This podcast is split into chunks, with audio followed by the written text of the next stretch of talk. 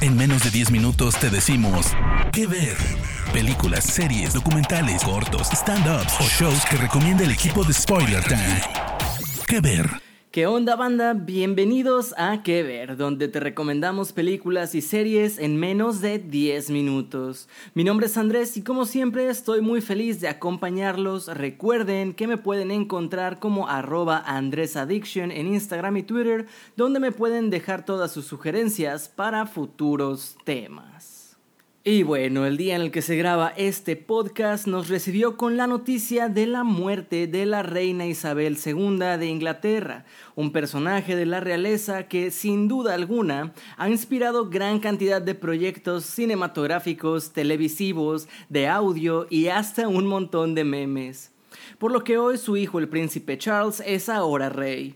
Sin embargo, después de más de 70 años de reinado y con esta lamentable noticia, no podemos no despedirla como merece. Así que hoy les traigo 5 historias que tienes que ver sobre la realeza en honor a la reina Isabel. Comenzamos.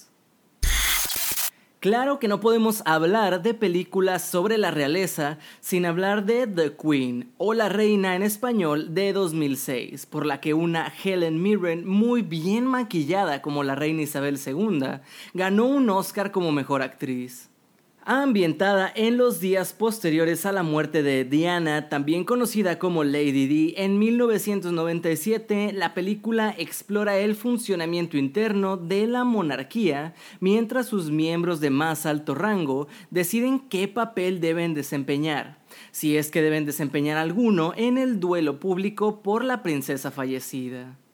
Al haber sido despojada de su título formal de Alteza Real tras su divorcio con el príncipe Carlos, un año antes esto, Diana dejó de ser considerada miembro de la familia real. La reina Isabel II, por lo tanto, cree que le debe poco al público en cuanto al reconocimiento del fallecimiento de su ex nuera y no le agrada la idea de un servicio fúnebre público. Bueno, aunque obviamente se tomaron libertades de la historia real, en la película es el entonces primer ministro Tony Blair, interpretado por Michael Sheen, quien debe hacerla cambiar de opinión y, en última instancia, salvar la monarquía. Parte de la trama de la película se basó probablemente en la verdad con titulares reales de la época que decían muéstranos que te importa, y el mundo observando tras rumores de haber estado orquestando el accidente donde Diana murió, la reina eligió en la vida real ondear la bandera a media asta en el Palacio de Buckingham por primera vez y rendir homenaje a la difunta princesa en un discurso televisado a nivel nacional. La Reina está disponible en Stars, no Star Plus, eh, Stars, con Z al final.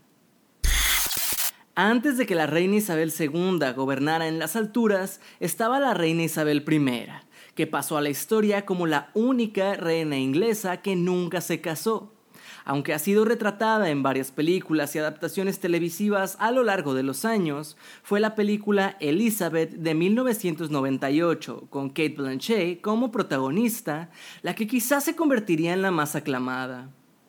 Aunque Isabel I consiguió instaurar el protestantismo durante su reinado, defender las artes y traer la paz a su entonces tumultuoso país, su valor fue reducido por muchos de sus súbditos a lo que se consideraba un fracaso a la hora de casarse y producir un heredero real. Al final fue su rival, la reina María de Escocia, la que daría a luz al siguiente rey de Inglaterra, Jacobo IV de Escocia. Sin embargo, con Isabel, Blanchet consiguió recuperar parte del poder de la figura histórica, proclamándose novia de Inglaterra y gobernando como la llamada Reina Virgen. Puedes ver Elizabeth en el catálogo de Netflix.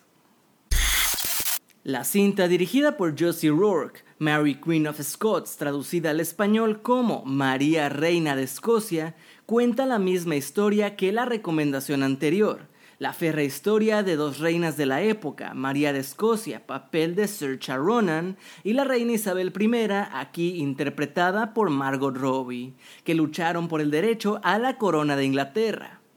La película se toma también muchas libertades con las dos mujeres que de hecho eran primas. Sus apasionadas discusiones cara a cara, por ejemplo, nunca ocurrieron.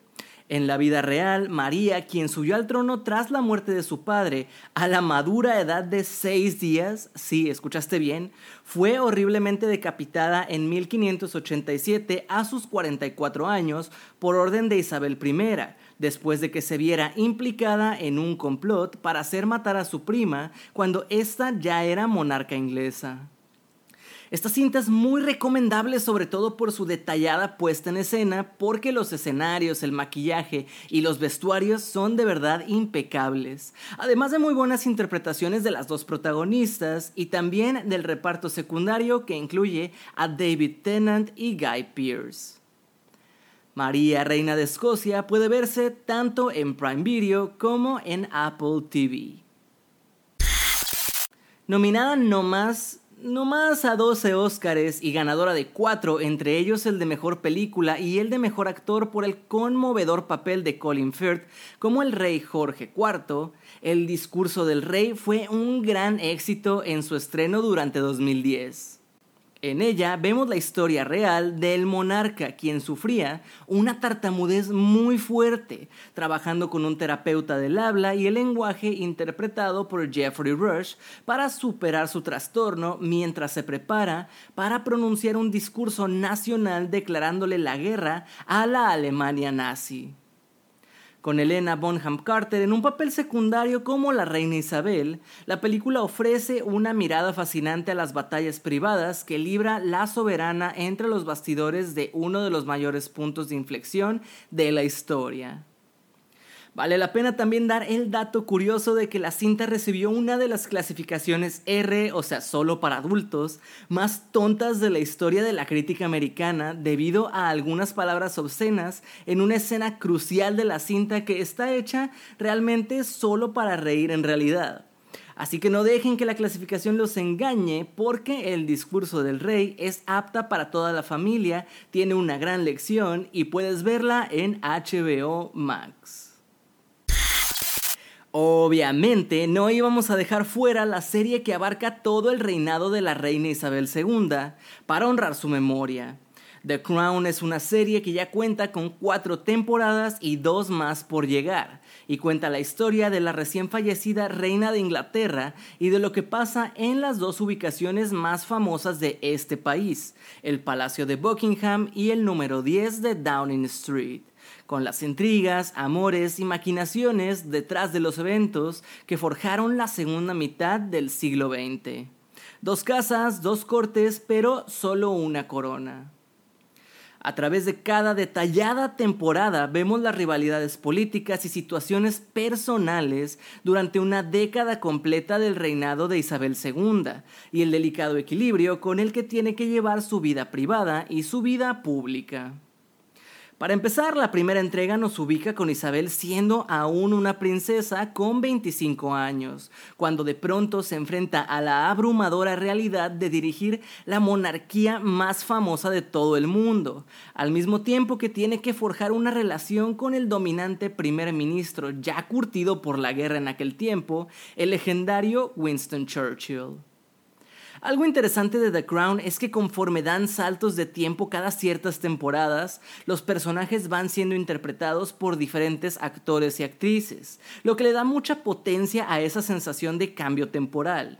Hasta ahora, la reina Isabel II ha sido interpretada de su versión más joven a más longeva por Claire Foy, luego Olivia Colman y en las temporadas por venir veremos en el papel a Imelda Staunton.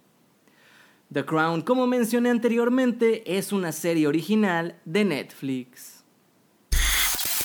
Hasta aquí las recomendaciones de esta semana. Si ustedes tienen una película sobre la realeza que les guste, háganoslo saber en las redes sociales de Spoiler Time.